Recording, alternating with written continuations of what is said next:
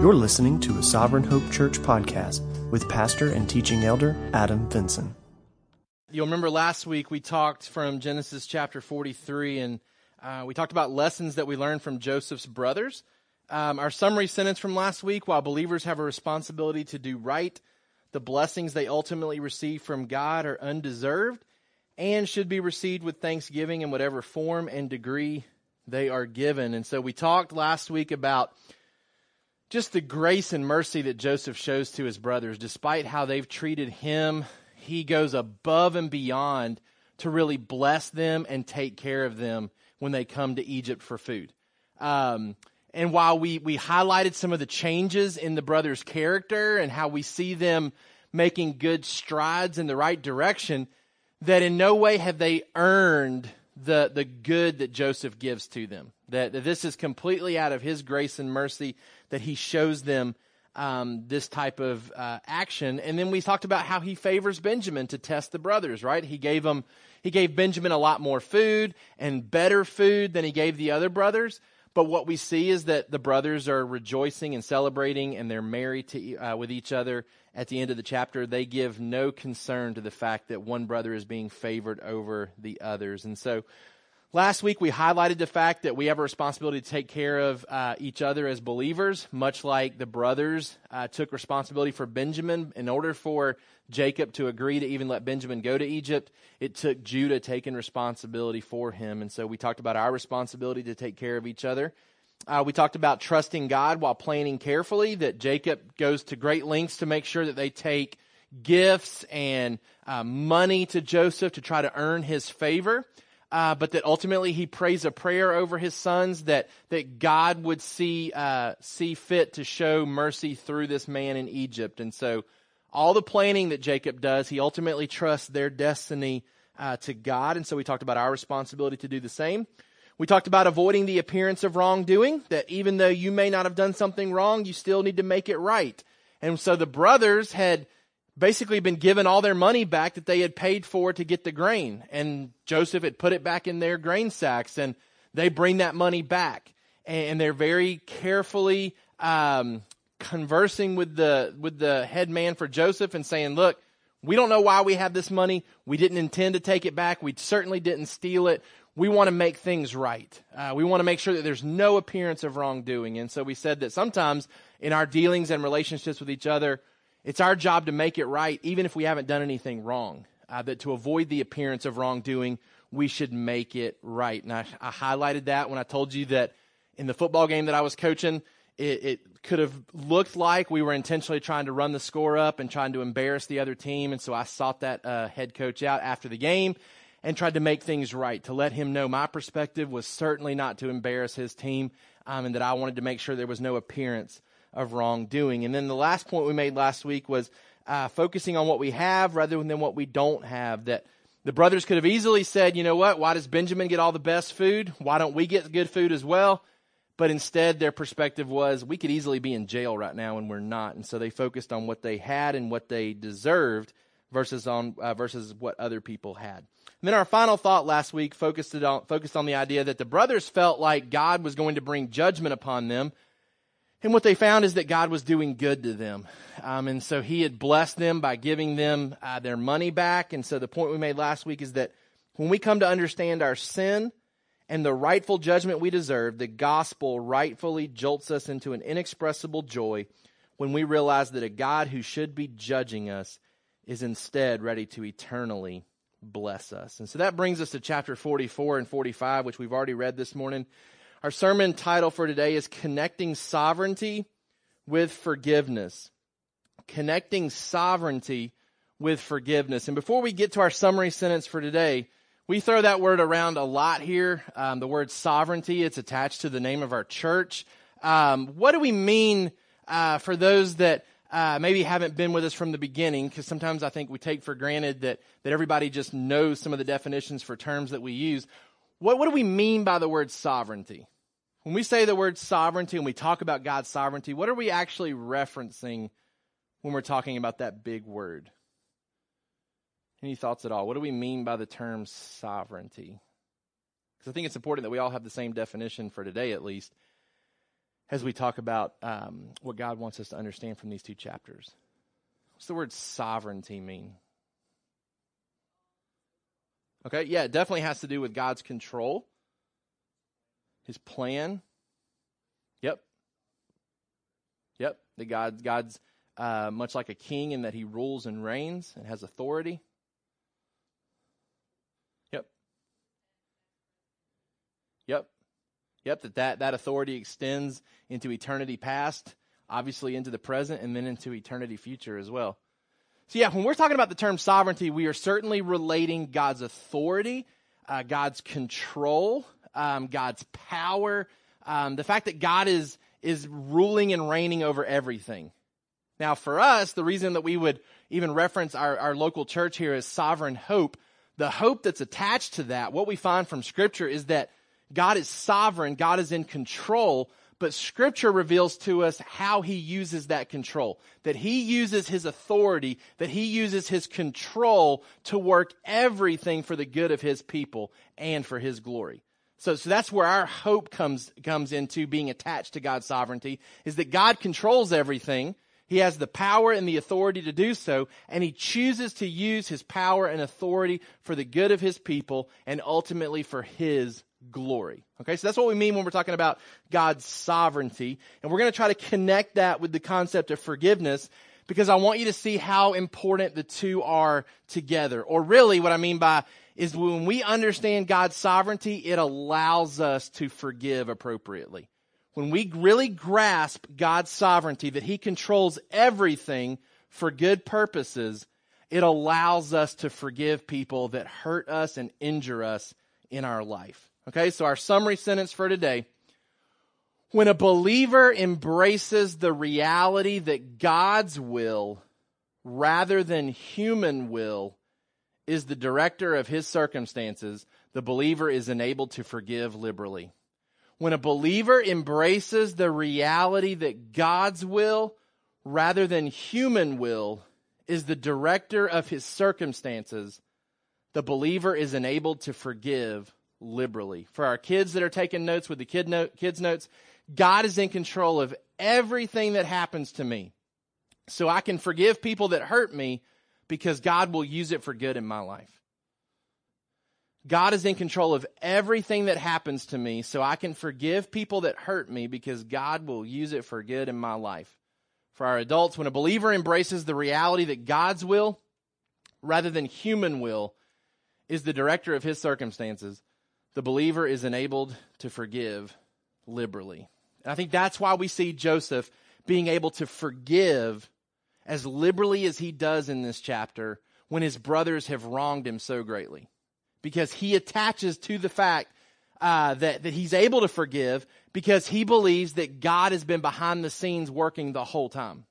Right? Like he, he doesn't really directly correlate his being in Egypt to what the brothers did. Because the brothers' intent was vastly different than what has actually occurred in his life, right? The brothers had an intent to basically abandon him into Egypt and never hear from him again and have him eventually work his way to death, basically. And that intent does not get carried out. God steps in and, and, and works through their evil actions and accomplishes good and great purposes both for the children of Israel and then ultimately for God's glory as Christ will eventually come through this nation. So when a believer embraces the reality that it's God who is doing things and that humans don't have the ability to run our circumstances, our circumstances should never be attributed to some other person in our life. That God is working the circumstances in our life. And when we believe that, when we really wrap our, our minds around that reality, that it's God and not other humans that direct our circumstances, it allows us to forgive those that hurt us. And we'll see more as we unpack this chapter why that's the case. All right, some introductory notes just to get us started. The story of Joseph. We've been talking about this. I think it's equally fair to call this the story of Judah. Okay, so for the past several weeks, I guess months now, we've been looking at the story of Joseph and we've been talking about Joseph and his life. But I think it's just as important to see this as really a story of Judah as well. Um, we had a whole chapter devoted to Judah and his life in the midst that kind of fell right in between all of our discussions about Joseph. And as some of the groups were talking about this morning, there's a big change that occurs in Judah's life from the beginning of the story to the end of the story, right? Like Judah is the brother who, who comes up with the idea to get rid of Joseph and to sell him into Egypt. He's the one that says, Hey, we can kill him, but what profit is that? Let's, let's make some money off of this. Let's, let's get rid of him and let's get rich in the same time. Judah's the one that, that leads that discussion. Judah's the one that, that takes ownership of that. Remember, Reuben was, was not present during that time. Reuben wanted to try to save Joseph. Judah says, let's get rid of him and let's get rich in the process. Judah, we have already, we already saw in the whole chapter devoted to him that, um, that he makes poor choices. He surrounds himself with, with uh, influences that are not good for him, leads him to marry the, the wrong type of person who, um, who then he has kids that, that aren't disciplined very well. And as they get married, they end up dying because of their poor choices. Judah's just not a, a guy that we want to follow his example, right? Like we've, we've, we've kind of seen Joseph as a guy. Hey, be like Joseph. Judah, maybe not so much. But we see a radical transformation taking place in the life of Judah. It started last week when we saw Judah voluntarily give his life as a token of safety for Benjamin. And now we really see it come to life in this chapter as, as Judah takes ownership and responsibility for Benjamin's guilt. Okay, even though Benjamin doesn't take the cup, he's perceived as guilty. And so Judah doesn't argue against Benjamin's innocence. He simply says, Take me instead. Take me instead. And so this is a radical transformation of Judah. And so I think it's equally fair to say that this is a story of Judah as much as it is of Joseph.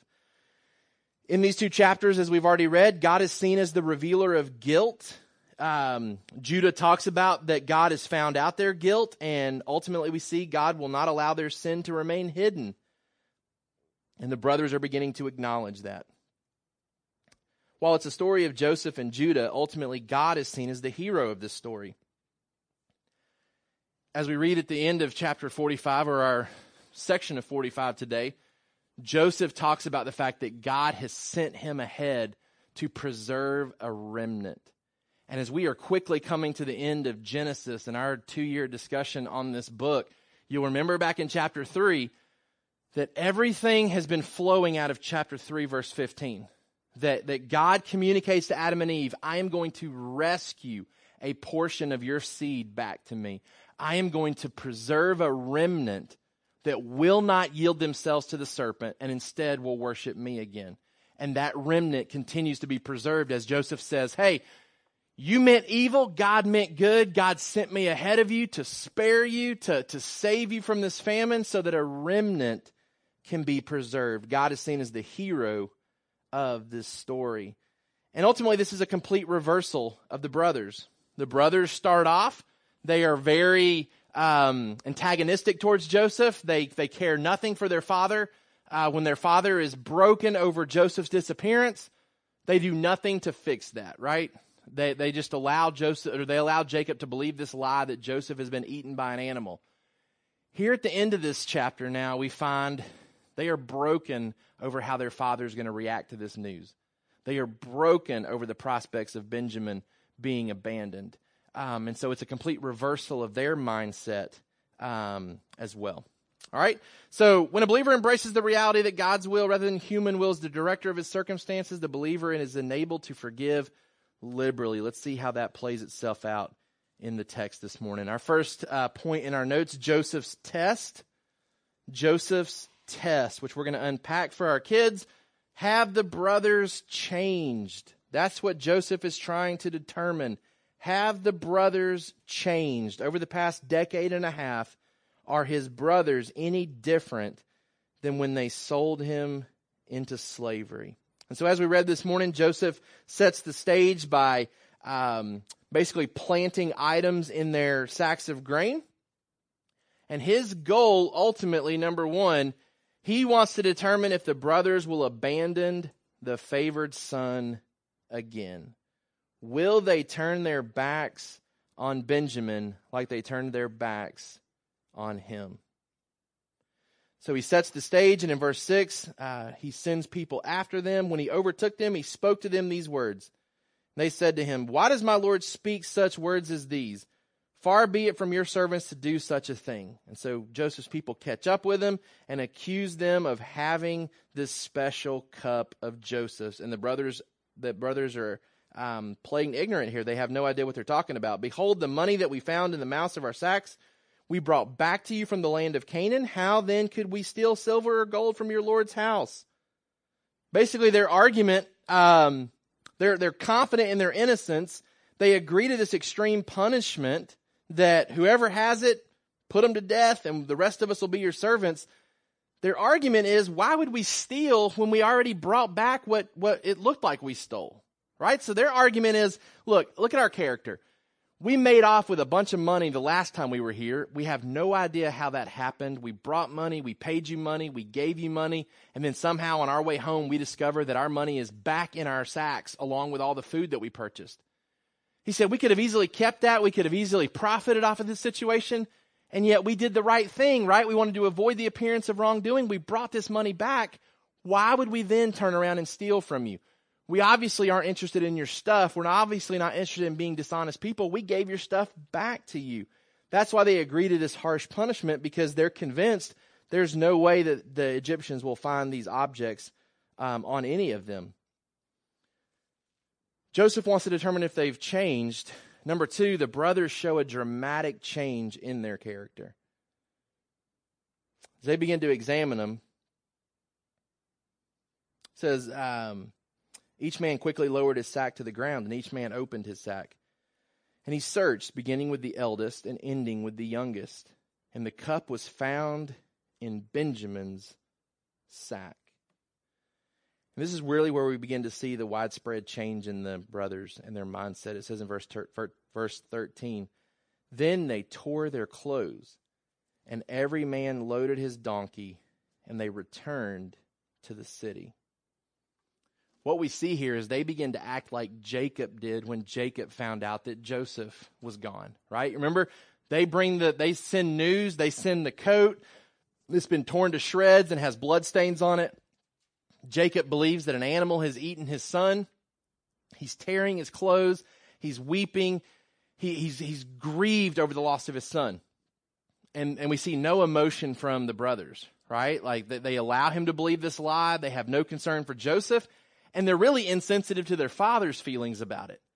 Now we see a complete reversal here. It says that they are tearing their clothes and Benjamin, nothing's even happened to Benjamin yet, right? But they understand the implications. They've agreed to a punishment, and if the Egyptians want to hold them to it, they can. That basically Benjamin's done, kill him, and the rest of us are going to be servants for life. And so they're grieved over, over both aspects, and they're tearing their clothes, and, and it says every man loaded his donkey and they returned to the city. They are resolved not to lose Benjamin. They return with him to Egypt rather than abandoning him to slavery. Joseph offers them a chance to go home. It says then Judah, um, or when Judah and his brothers came to Joseph's house, he was still there, and they fell before him to the ground. And Joseph said to them, What deed is this that you have done? And Judah said in verse 16, What shall we say to my Lord? What shall we speak? Or how can we clear ourselves? God has found out the guilt of your servant. Behold, we are my Lord's servants, both we and he also in whose hand the cup has been found. But he, talking about Joseph, said, Far be it from me that I should do so. Only the man in whose hand the cup was found shall be my servant. But as for you, go up in peace to your father. Joseph offers them a chance to go home with no further consequence, and they refuse to leave. That's, that's where we see the big change in, in their lives is that they're not going to abandon the favorite son, right? They, they, they initiate everything to get rid of Joseph, and now Joseph's initi- initiating every possibility for them to get rid of Benjamin, and the brothers won't take the bait. They have no desire to see Benjamin abandoned to the same fate that Joseph was. Which leads us to point number two Judah's confession. Judah's confession. And for our kids, Judah confesses, Take me instead of Benjamin. Take me instead of Benjamin. So Joseph says, Go home. Leave Benjamin here. He's the guilty party. The rest of you can go free. You don't have to honor the punishment that you agreed to. In verse 18, then Judah went up to him and said, O my Lord, Please let your servant speak a word in my Lord's ears, and let not your anger burn against your servant, for you are like Pharaoh himself. Then he begins to recount the story. He recounts the fact that they came to Egypt, and he reminds Joseph of their conversation. You're the one that asked if we had a dad. You're the one that asked if we had another brother. And then he recounts the, the dialogue that took place at home as well. Number one under this, responsibility assumed. That's what Judah does in his confession. He assumes responsibility for Benjamin. While the brothers are innocent, Judah acknowledges that God knows their guilt. Judah's recounting of the story allows Joseph to hear of home for the first time. So he begins to recount the dialogue, and what that reveals to Joseph is the mindset um, that the brothers have he talks about how difficult it was for them to bring Benjamin and how they had to agree, Judah specifically, that he would take responsibility, that if anything happened to Benjamin, he would be held liable for the rest of his life. This is all um, informing Joseph of the dramatic change that we know has occurred in the brothers' lives. They're concerned for both Benjamin and Jacob. This is vastly different than how they handled the situation with Joseph. That complete reversal that we talked about. They're grieved over how this will affect their father. Judah basically says, I don't want to have to go home and tell my dad that Benjamin is gone. And this leads us to point number two substitution offered. Substitution offered. And this is where I think really Judah, uh, Judah's um, drastic transformation has occurred. It says, verse 30 Now therefore, as soon as I come to your servant my father, and the boy is not with us, then, as his life is bound up in the boy's life, as soon as he sees that the boy is not with us, he will die. And your servants will bring down the gray hairs of your servant, our father, with sorrow to Sheol. For your servant became a pledge of safety for the boy to my father, saying, If I do not bring him back to you, then I shall bear the blame before my father all my life.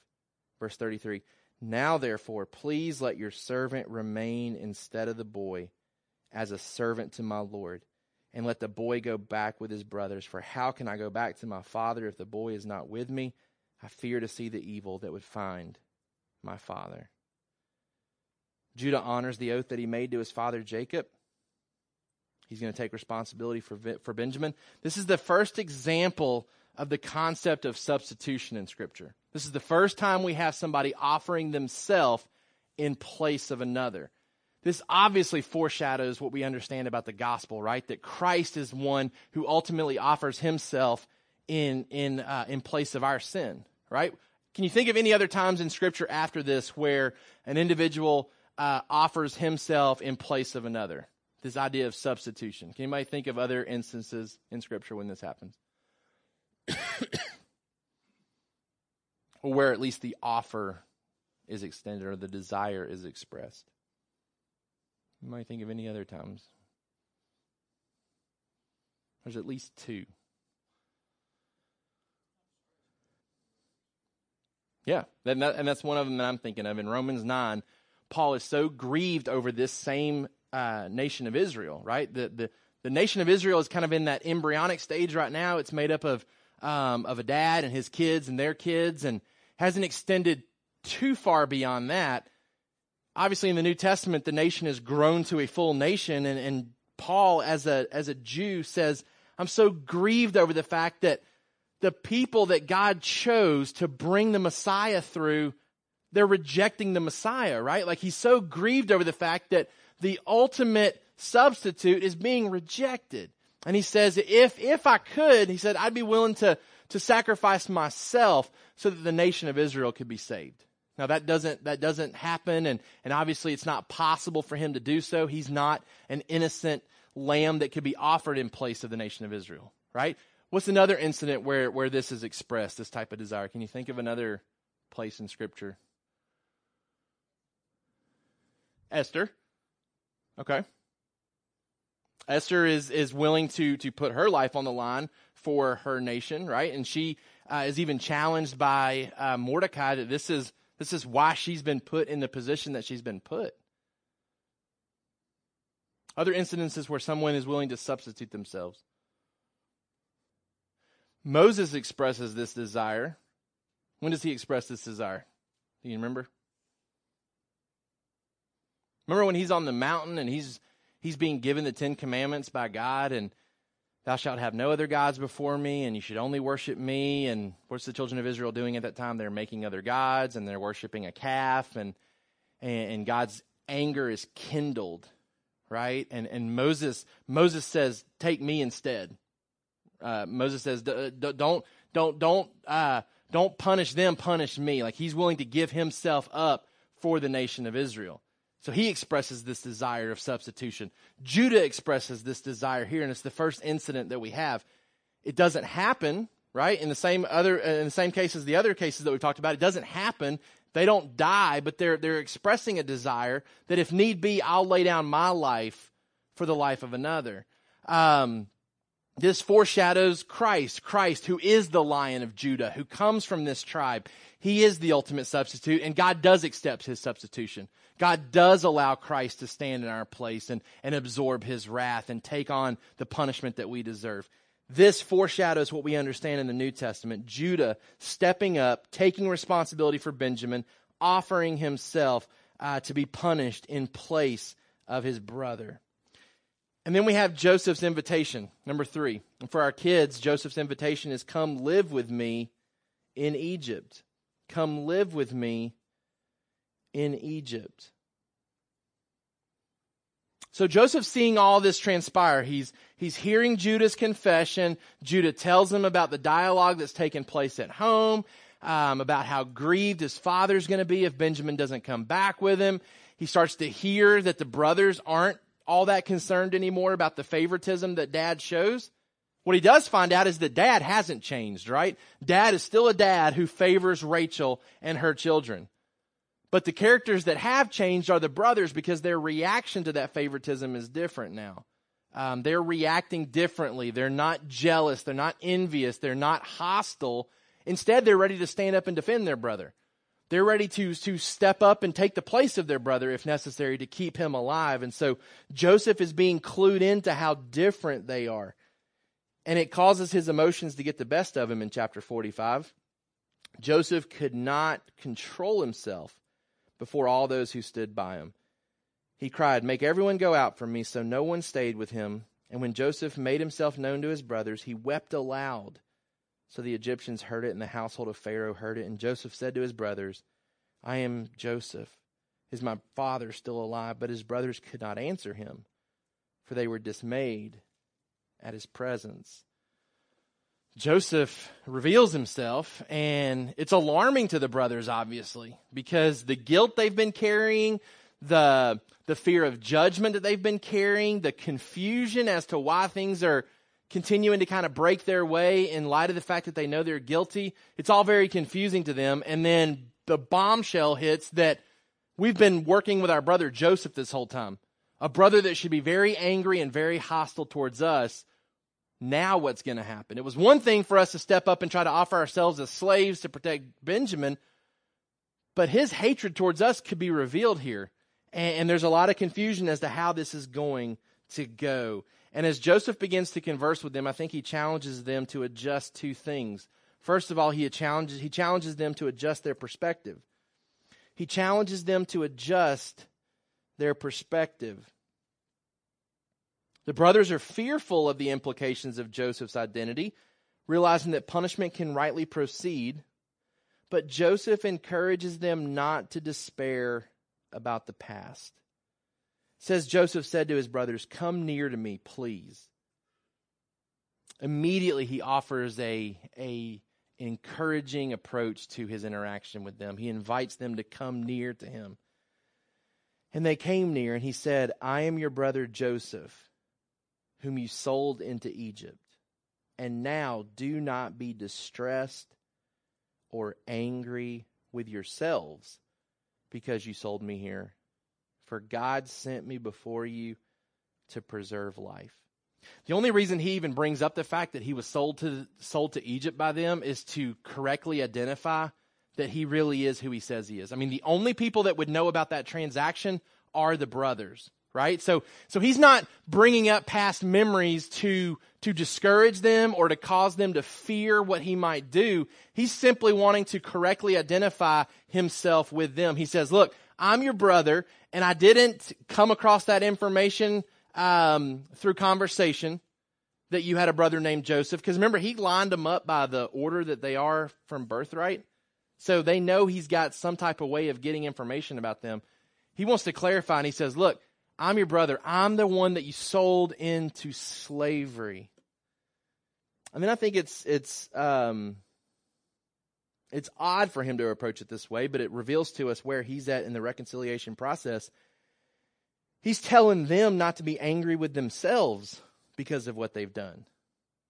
Right? He doesn't even approach the fact that, that he could be angry at them. He's he's trying to get them into the proper perspective that they're not angry at themselves. He encourages them not to despair about the past and then begins to challenge them to see things the way that he sees them, that good has come from their evil actions. Don't be distressed or angry with yourselves because you sold me here, for God sent me before you to preserve life. For the famine has been in the land these two years, and there are yet five years in which there will be neither plowing nor harvest. And God sent me before you to preserve for you a remnant on earth and to keep alive for you many survivors. So it was not you who sent me here, but God. He has made me a father to Pharaoh and lord of all his house and ruler over all the land of Egypt. This is, this is a radical perspective that Joseph's communicating here. He's saying, hey, don't be angry with yourselves. And I think this is important because I think the brothers, in order for reconciliation to happen, Joseph's already dealt with his anger. They're going to have to deal with theirs because it would be easy for them to be very frustrated with themselves and confused as to how reconciliation could even be possible. Right? Like, how can we really, how can we really ever enjoy a relationship with you after what we've done to you? And that's where he comes in with this reassuring encouragement that says, don't be angry with yourselves. Don't be distressed. This is, this is God working. This is God working. God worked this out. God did what he needed to do to accomplish his purposes. So don't despair over your past decisions. That, sh- that should be encouraging to us as believers that when we mess up and when we fail, God can still work and accomplish what he needs to, right? That we don't have to despair. When God has forgiven us, when we've confessed those sins, that we really can be reconciled to God and trust that we haven't messed up his plans, that God can still accomplish his purposes. And that's the assurance that he's trying to get to his brothers here. Good has come from these actions. This can be fixed. Our relationship can be fixed. We don't have to despair about the past. He encourages, as we've already said this morning, that the Genesis 3.15 promise, the covenant that was made with Adam and Eve, the covenant that was made with Abraham, those things are being kept. That remnant is being preserved. Joseph is expressing to his brothers here that he sees God as the director of his circumstances rather than his brothers. Look at the credit that God is given for everything that's occurred here. In verse 5, do not be distressed or angry with yourselves because you sold me here, for God sent me before you to preserve life. Verse 7, God sent me before you to preserve for you a remnant on earth.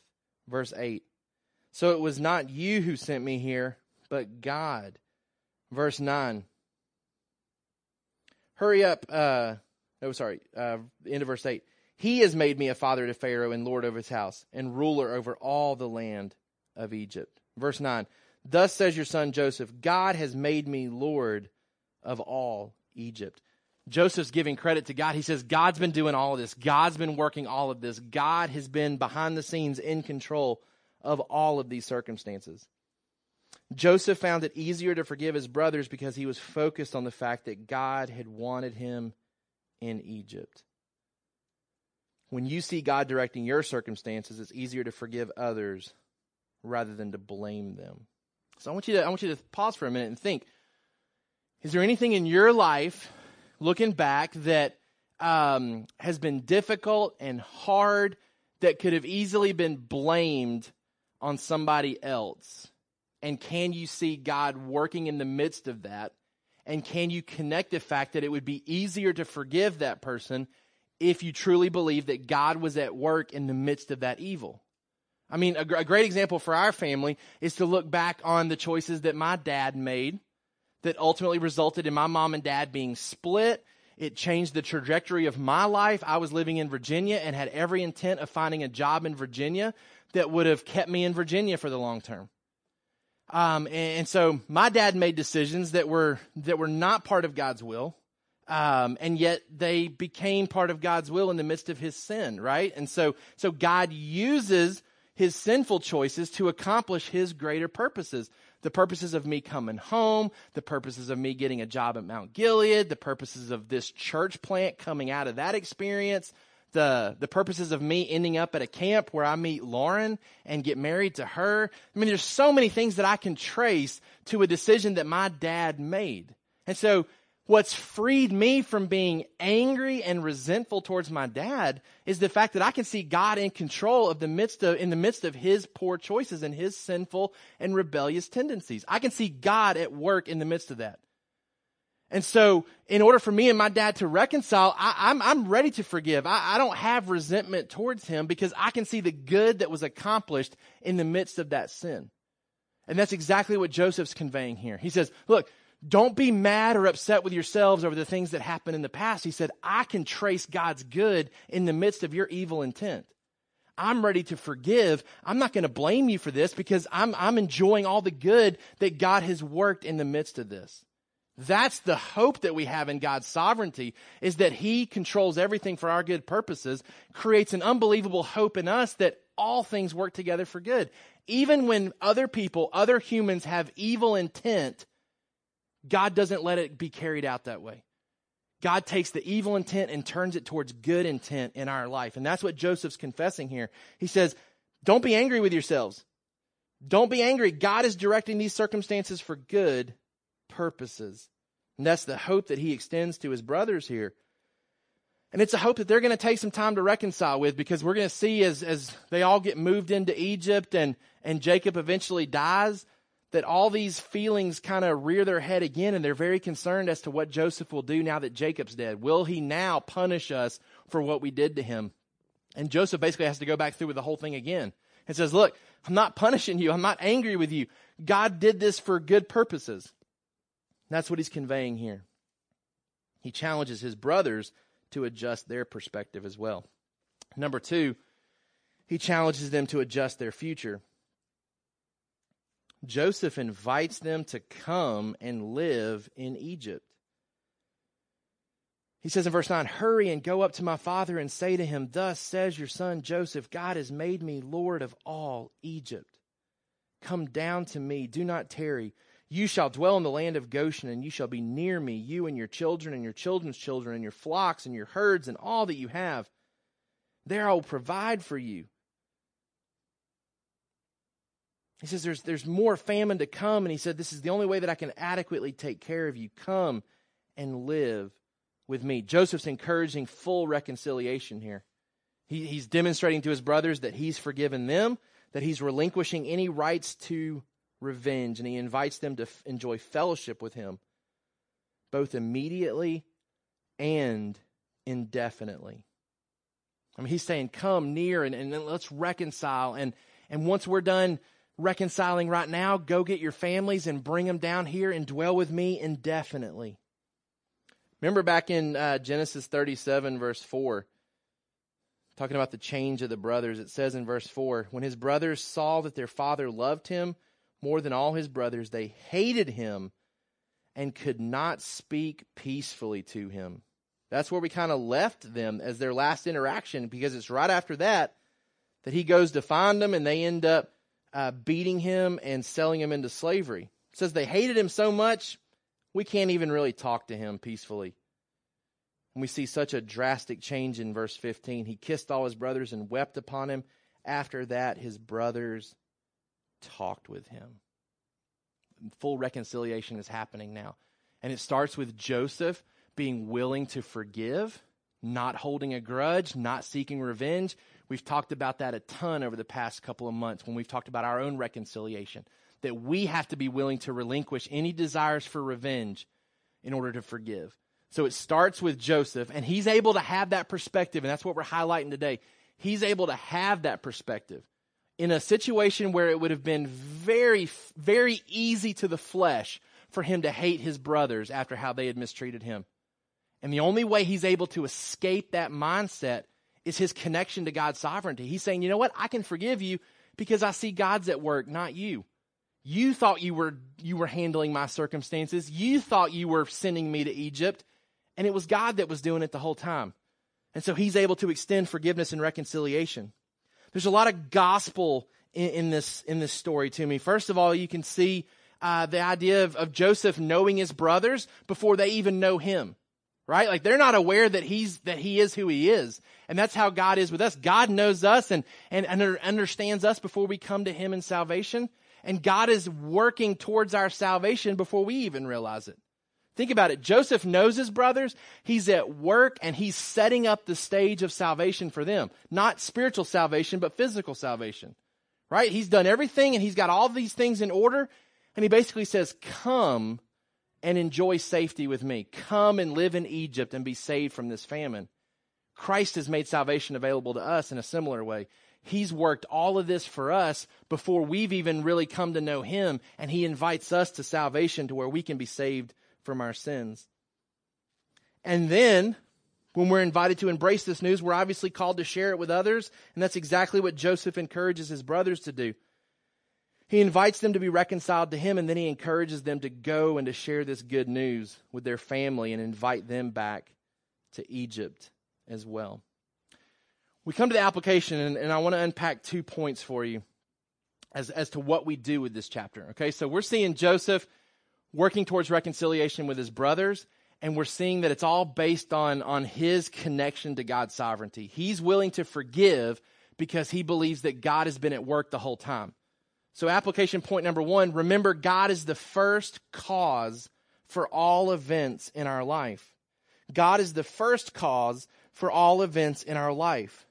This has helped stabilize Joseph's um, mindset. It allows him to forgive his brothers.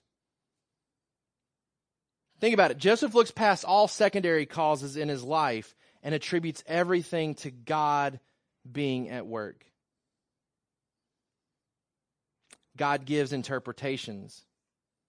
Remember, he had that conversation with, with the two men in jail. He says, God's going to give these interpretations. He says the same thing to, um, to Pharaoh. He says, I'm not the one that can do this. It's God who gives the interpretations to me. God made me forget my trouble when he names his child. God made me fruitful when he names his child. God sent me ahead of you, he tells his brothers. God made me Lord of Egypt.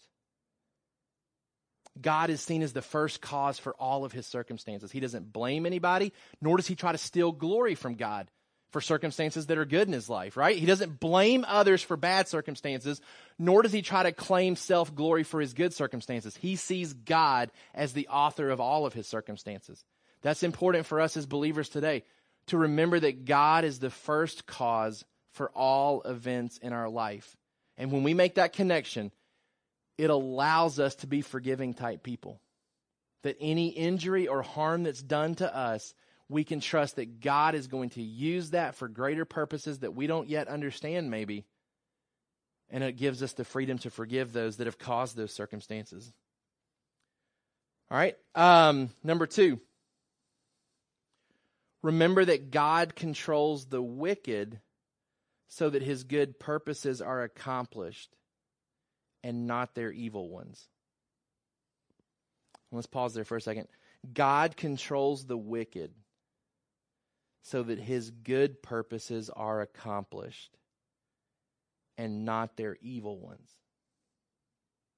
And this is where it's it's so hard to even talk about this in a way that you're not contradicting yourself. Because even as I said earlier, it was not God's will for my dad to sin, and yet it was in the grand scheme of things, right? Like God doesn't, God doesn't desire for us to sin. God doesn't want us to sin. And so I think it would be incorrect to, to then try to argue that it's God's will. Because some people, some people will try to argue that in the midst of their sin, they're going to say, you know what? Like, lesser of two evils, this is what God wanted, and this is what God willed, and so I chose the evil um, I, have had those conversations. I've had those conversations with people that are pursuing divorce that, hey, God would rather me divorce my wife and, and, and abandon my wife so that both of us can be happier when it's all said and done. It's like, no, like that, that's, that's confusing what we mean by God's will and what God desires, right? And so God controls the wicked for his good purposes so that what the wicked desires doesn't happen and what he desires does. And let me show you two passages that are, that are confusing if you want to be confused a little bit. Um, Acts chapter 2. Verse 23, Peter's talking about the crucifixion of Jesus. Acts chapter 2, verse 22. Men of Israel, hear these words Jesus of Nazareth, a man attested to you by God with mighty works and wonders and signs that God did through him in your midst. As you yourselves know, this Jesus delivered up according to the definite plan and foreknowledge of God. So Peter says, Jesus was crucified according to God's plan, according to God's foreknowledge. God desired for this to happen, and yet he says, You crucified him and you killed him by the hands of lawless men. And this is where this is where it's two things that just they don't seem to mesh. You're saying that God desired for Jesus to be crucified, but you guys are responsible for the evil that you did to Jesus to crucify him. Like like they're not excused for it. Like right, you crucified him. You you demonstrated lawless intent and you murdered him. You killed him. It was part of God's plan. Right? Like it was part of God's definite plan, his foreknowledge. God used the evil intent. And this is where it does come to an understanding is that the people who crucified Jesus, they wanted to what? Get rid of him, right? Like they wanted to silence him and silence his message and extinguish his existence and extinguish those that were following him. And what do we find instead? All it did was increase his message and increase his ministry, and, and it, it caused the church to explode, right? Evil intent, let's get rid of Jesus. Three days later, the Pharisees realized that what they intended to do is not happening, that the message of the resurrection is spreading like wildfire, and they can't stop it, right? Part of God's definite plan. Same thing in Acts chapter 4. Acts chapter 4, verse 28. I'm sorry, verse 27. For truly in this city there were gathered together against your holy servant Jesus, whom you anointed, both Herod, Pontius Pilate, along with the Gentiles and the peoples of Israel he says, all these evil people were against Jesus. Verse 28 to do whatever your hand and your plan had predestined to take place. That's, that's hard. That's hard. To, that's hard to mesh. That these guys are held accountable for their evil acts, and yet we see that it's all part of God's plan. It's all part of God's purposes. And God is using the evil, God is using the wickedness for good purposes instead of the evil ones that were intended. Um, going back to our, our, our accountant Joseph, the news flash to his brothers is that what you tried to do didn't work. That, that's where the understanding comes. Is that the brothers wanted to get rid of him and send him to Egypt and be rid of him forever. And Joseph says, "The news flash, I'm not angry with you. What you tried to do didn't work. God did something very different. God did something very different. He, instead of, um, of allowing you to extinguish me, He has exalted me into a position of power and authority where I'm now going to be the instrument of salvation for you. So, so God intended something far greater than what the brothers had intended to come of that. Same for the same true as uh, same thing is true for what happened with Potiphar's wife, right? Potiphar's wife lies about him and wants in an evil intent to get rid of Joseph, to, to banish him because she's embarrassed that he's rejected her. So her intent is to get rid of him. Put him in jail. I don't want to see him again. I'm embarrassed over the fact that I offered myself to him and he said no. That was her intent. What's God's intent? God says, I need him in jail so he can be around Pharaoh's butler, so that when that butler goes back to Pharaoh, he'll be exalted to a position to interpret that dream and ultimately save everybody from a famine. Evil intent, God's purpose. Right? Potiphar's wife wants to destroy Joseph and get rid of him. God says, Hey, I can work with that. I can work with that. Yeah, let's do that. And then I'm going to explode Joseph on the scene of Egypt. You want to get rid of him and banish him to a jail cell? I'm going to exalt him to second in command. Same is true um, when it comes to the forgetfulness of the butler, right? Like he ends up in prison. He's on the verge of getting out of prison. He's got, he's got a messenger, a butler who can go and have the ear of Pharaoh. And what happens? He has to wait two years. Two years. Why? Because Pharaoh didn't need a dream interpreter at the time, right? The butler could have showed up on day one and said, Hey, great to be back in your services. Hey, let me tell you about this guy in jail. He's innocent. And I've heard that before. Like everybody in jail is innocent, Butler. Like, why would I believe your story? Well, he interpreted a dream for me. I hadn't had any dreams in a while. Like, it would have just fallen on deaf ears. It wouldn't have been meaningful to him. Two years later, Pharaoh's having dreams and can't interpret them. And the butler's like, hey, there's this guy in jail. He's innocent he can interpret dreams. And Pharaoh's intrigued. Bring him to me. Right? Bring him to me. What looked like evil by the butler, God uses for good. His forgetfulness ends up being to his, uh, Joseph's advantage. Same's true for the famine.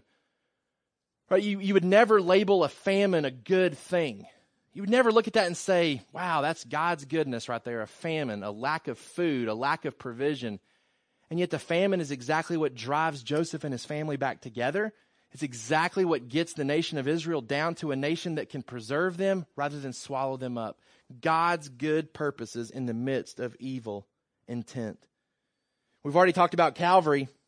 What's crazy is that at Calvary, man is doing his worst towards God. This is the worst interaction that man could have with God. God is saying, I want to kill you. I want to rid my life of you. And at the same time, it's God's best dealings with man. Think about that.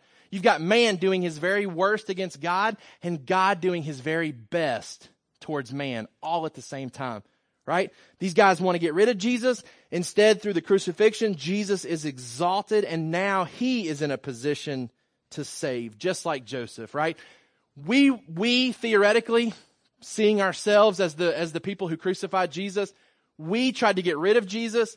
Instead, Jesus is exalted and now he's beckoning us to come and to live with him forever. It's real similar to Joseph, right? His brothers said, Ah, we want to be rid of you. We want to kill you. We want to be done with you. He's exalted to a position and now he's inviting them to come. Come and dwell with me in Egypt. The gospel message is that the one we previously rejected is now the one who is offering reconciliation with an invitation to be with him. Let me read this quote to you by Donald Grey Barnhouse. Um, they got a lot of good commentaries. He says, To see God in all things, both good and evil, enables us to forgive easily those who injure us. When we see God in all things, both good and evil, it enables us to forgive easily those who injure us. Real similar to our summary sentence today.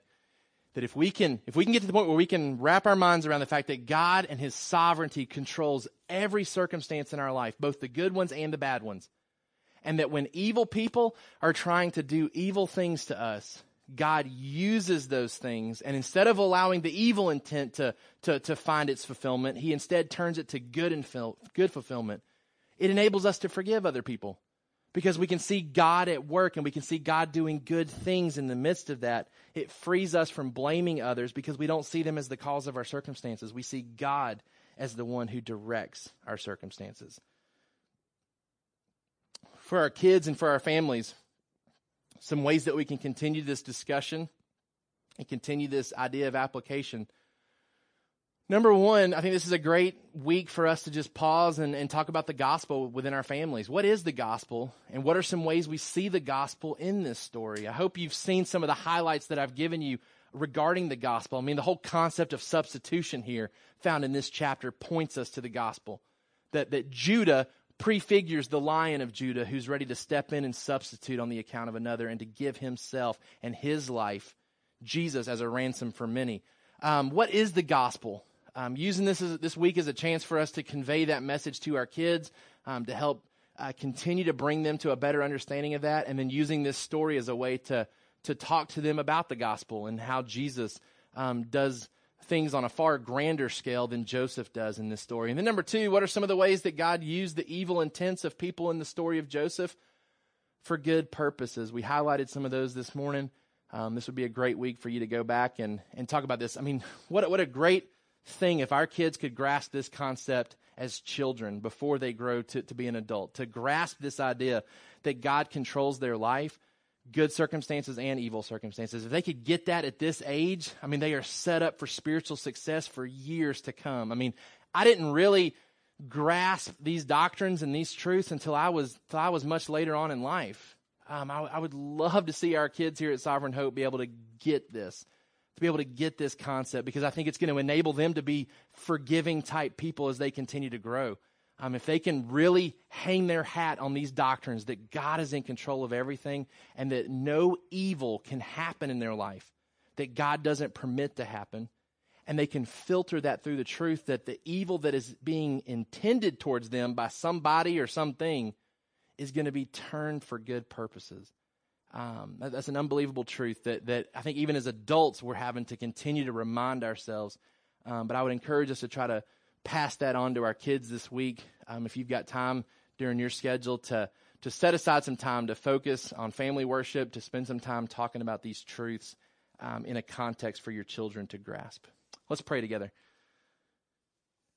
God, as we as we come to you now, we want to we just want to pause for a second and, and praise you and thank you. We thank you for being a God who is in control of everything.